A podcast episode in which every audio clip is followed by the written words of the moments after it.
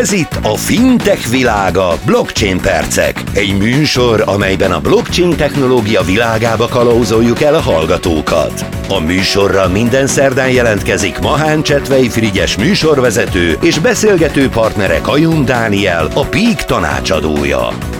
A műsor szakmai partnere a Blockben. A Fintech világa Blockchain Percek mai adásában Kajum Dánielnel beszélgetünk, és edukatív módon megpróbálunk minden hallgatót felkészíteni arra, lehetőségeinkhez mérten, hogyan kerüljük el a csapdákat, amikor mondjuk csak és kizárólag abban látjuk az előlemenetelünket anyagilag, hogy blockchain eszközöket vásárolunk. E, igen, múlt héten a kriptoszektor legnagyobb botrányaiból emeltünk ki párat, amelyek közül több eset nem valamilyen szofisztikált hacker támadás volt, hanem mondhatni egy klasszikus csalás, amit kriptoalapokra helyeztek.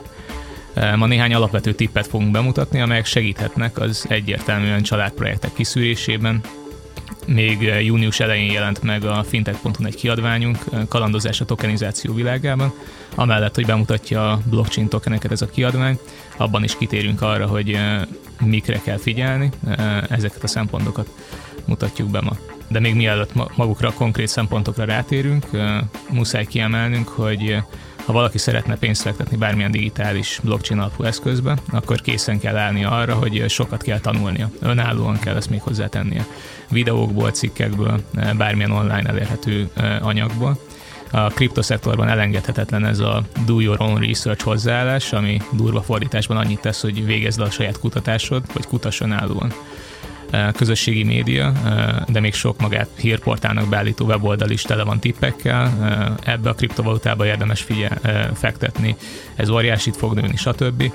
Ha szembe jön egy ilyen bejegyzés, akkor nem feltétlenül kell ignorálni, viszont érdemes fenntartásokkal kezelni, és felvenni ezt a do your own research hozzáállást, és magunknak is kutatni ezek után.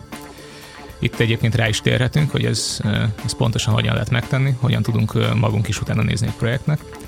Először, ha már éles projektről van szó, akkor muszáj ellenőrizni a piaci pozícióját, például a CoinMarketCap vagy a CoinGecko weboldalakon. Itt nagyon sok adatot összegyűjtenek ezekről a kriptovalutákról. Megnézhet, megnézhetjük például, hogy egy adott token hol áll a legnagyobb nevekhez képest, a bitcoinhoz, az etherhez képest a rangsorokban. Vagy egyáltalán létezik-e? Vagy egyáltalán létezik-e.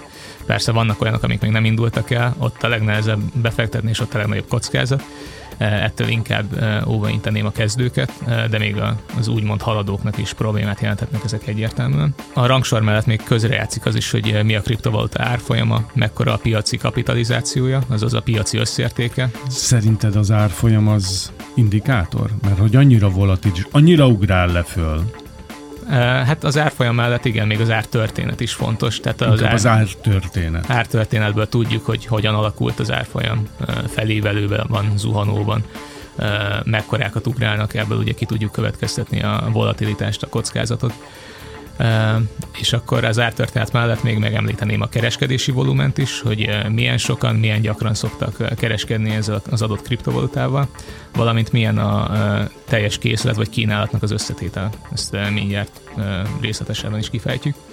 Szóval az árfolyam ad egy hozzávetőleges elképzelést arról, hogy mennyire értékes maga a kriptovaluta. Itt ugye említettük, hogy az ár történetet is muszáj nézni de minél olcsóbb egy coin, annál jobban érdemes figyelni, attól függetlenül lehet még egy eh, legitim eh, projekt. Eh, a piaci kapitalizáció azt mutatja, hogy az összes piacon elérhető kriptovaluta az adott projektből, az mennyit ér. Igazából azt mutatja, hogy az emberek mennyi pénzt raktak bele ebbe az egész projektbe, ami ugyancsak egy jó indikátor lehet, hogy mennyire bíznak meg egy projektben. Magyarul, ha tömeg van benne, sok pénz, akkor egyel beljebb léphetünk a bizalom témájában? Hát, Szerinted? Fenn, nagyon nagy fenntartásokkal még mindig. Ez csak egy, hogyha veszünk két projektet, ami mindkettő teljesen ugyanaz, de az egyikben sokkal több pénzt fektettek be, mint a másikba, akkor nyugodtabban tud ránézni az ember a nagyobb befektetéssel rendelkező projektre, hogyha minden más paraméter az megegyezik. De ez nem azt jelenti, hogy itt még nem lehet csalás áldozata és ez mindegyik szempontra igaz egyébként, tehát hogy attól még, hogy ezeket megnézzük, ezekre figyelünk, mindig ott van a veszély annak, hogy egy illegitim projektbe. Az a rossz hír, hogy csak magunkra számíthatunk, és a jó vagy a don, rossz döntésért, vagy, vagy a saját vállunkat tudjuk veregetni, vagy pedig csak magunkat okolhatjuk. Igen, sajnos, sajnos ez a, ez a nagy igazsága, a fájó igazsága a kriptoszektornak. Visszatérve a piaci kapitalizáció után, a kereskedési volumen ugye rávilágít arra, hogy milyen aktív a kereskedés az adott kriptovalutából, és a, végül a kínálat összetételére, rá, összetételére rátérve azt érdemes megnézni, hogy milyen a keringő kínálat és milyen a teljes kínálat aránya. A keringő kínálat a piacon jelenleg elérhető kínálatot jelenti, az összes kriptovalutát, ami most a piacon van.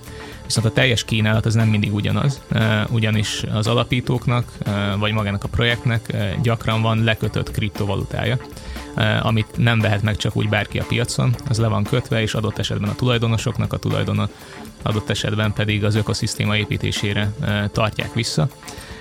Na szóval azt fontos itt nézni a keringő kínálat és a teljes kínálat arányában, hogyha a keringő kínálat túl kicsi a teljes kínálathoz képest, akkor nagyon sok kriptovaluta vissza van tartva, amit adott esetben, hogyha azonnal a piacra dobnának, akkor bezuhanhatna az árfolyam, mivel a kínálat az óriásit növekedne. De devalválja az értékét a sok meg nem vásárolt? Vagy hogyan fogalmazhatnánk jól ez a keringő, vagy kerengő kerengő nagyságrendet, ami, ami hát megvásárolható? Igen, eladásra bocsátanak csomó igen. eddig el, el nem érhető kriptovalutát, és akkor így... Uh, hirtelen lezuhan az árfolyam, mert hirtelen amiből az... sok van, az olcsó. Igen. És egyébként ez egy elég ismert csalási forma is, hogy vannak olyan projektek, akik direkt visszatartanak egy csomó kriptovalutát, felhájpolják a projektjüket, és egy adott ponton elárasztják a piacot a visszatartott készletekkel, és így próbálnak profitálni az embereken. De lényegében ez lenne az első lépés még csak abban, hogy miket nézzünk meg egy kriptovaluta projekt kapcsán. Ugye ez a piaci pozíció. Következő, ez már egyszerűbb lesz, nézzük meg a projekt weboldalát. Manapság már nincs mentség arra, ha egy csapat nem képes összerakni egy normálisan kinéző letisztult weboldalt, minimális befektetéssel, akár videótutoriálok követésével is el lehet érni egy minimum szintet. Tehát ha ez nem sikerül, akkor és egy nagyon hanyag weboldalt találunk, akkor várhatóan a projektől sem várhatunk többet. Ez így egyértelmű, egyértelműnek hangzik, de nem mindig jut az ember eszébe. Emellett nézzük meg a projekt közösségi média profiait is. A kriptoszektorban nagyon sok projekt versenyzik egymással, nagyon sok startup versenyzik egymással, és elengedhetetlen a közösségi média marketing ezért a jobb projektek azok mindig aktívak Twitteren, Telegramon, Discordon és Redditen. Ezek azok a fő felületek, ahol, ahol közös kapcsolatba lépnek a közösséggel az alapítók. Olyan létezik, hogy fel tudod venni a kapcsolatot egy kriptó kibocsájtóval? Tehát, hogy van-e, van-e olyan elérhetőségük, ahonnan esetleg választ kapsz a kérdésedre? Konkrét példát nem tudok, de szerintem weboldalakon is vannak ilyenek, amikor kapcsolati menüpontban lehet írni egy adott e-mail címre.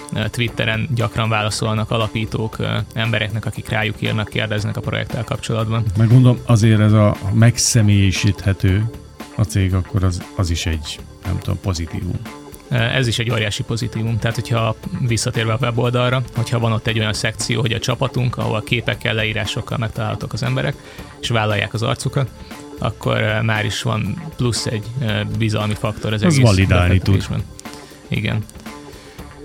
Bár nyilvánvalóan a kriptoszektorban sokan szeretnek anonimak maradni, ezért vannak olyan jó projektek, ahol nincs meg ez a lehetőség, mint például a Bitcoin legnagyobb példa. Eh, de a közösségi média profilok után eh, egy, hát ahhoz kapcsolódva egyébként értékelhetjük a projekt közösségét is, mennyire aktívak a, a hozzászólók, a lájkok, a követők, hogyha ezeket megnézzük és látjuk, hogy egy eh, lelkes közösség épült a projekt köré, akkor még egy kicsit megnyugodhatunk. De Tehát ugyanúgy... pörög magyarul, nem azon, hogy két poszt volt két hónapig. Igen, ez mindenképpen egy jó jel, hogy sokan elkötelezettek. Ha van egy kis technikai affinitásunk, vagy mondjuk időnk, akkor mindenképp olvassuk el a white papert is. Ez egy olyan dokumentum, ami alapvető fontos információkat tartalmaz a projektről, Ilyen például a koncepció, az ütemterv, valamint a növekedési terv, tehát látjuk, hogy mi mit terveznek a közeljövőben, vagy középtávon, hosszú távon. van valamilyen koncepció, van valamit követni szeretnének, nem csak vakon elkezdenek valamilyen projektet, hogy mondjuk adott esetben megkárosítsanak másokat. Ha egy projektnek nincsen publikus white paper az egy óriási intőjel egyébként. Ez szerintem egy alap így a kriptoszektorban, hogyha bizalomról beszélünk. És a következő tipp egyértelműnek tűnhet, ugyancsak, azonban sokszor nehezebb feladat, mint az előzők. Ha befektetünk valamibe, akkor értsük meg a projekt hasznosságát. Amikor veszünk egy részvényt, mondjuk egy bank részvényt, akkor tudjuk, hogy a bank várhatóan tegyük fel, több hitelt fog kihelyezni a következő egy évben, meg fogja emelni a kamatlábait, több bevétele lesz, és talán nyereségesebb is lesz. Nyilván ez most így megkérdőjelezhető a jelenlegi helyzetben, de ez az elgondolás, és akkor látjuk, hogy miből, milyen tevékenységből fognak jönni a nyereségek, bevételek, mitől várjuk, hogy a befektetésünk az e, értékesebb lesz. Na most a kriptovalutáknál ugyancsak ezt kéne megérteni, hogy miért lesz a mi kriptovalutánk, amit megveszünk mondjuk a pénzünkkel, értékesebb egy hónap múlva vagy egy év múlva és végszónak több weboldal is van, amely segíti a projektértékelést, ilyen mondjuk a Scam Sniper, ami token információkat, csalás ellenőrzést és audit funkciókat is tartalmaz, a BS Check, ami átfogó kockázatértékelést és tulajdonosi információkat is tartalmaz. A Ragdoc és a Stay Safu a okos szerződések átfogó értékelését biztosítja, és végül a Token Sniffer okos szerződések átfogó értékelését biztosítja ugyancsak. Dani, szerintem ez az egyik leginformatívabb és legfontosabb adásunk volt. Én biztatlak be téged, hogy azért térjünk vissza egyszer-egyszer ezekhez a beszélgetésekhez, amikor próbáljuk egy picit elmagyarázni azt, hogy mire kell nagyon-nagyon figyelni, amellett, hogy ez egy nagyon kockázatos iparág. Mindenképpen. Jövőben is majd érkezünk ilyen tartalmakkal. A fintek világa blockchain percek mai adásában is Kajum Dániel volt a szakértő. Köszönöm szépen, hogy itt voltál, és jövő héten folytatjuk. Köszönöm szépen.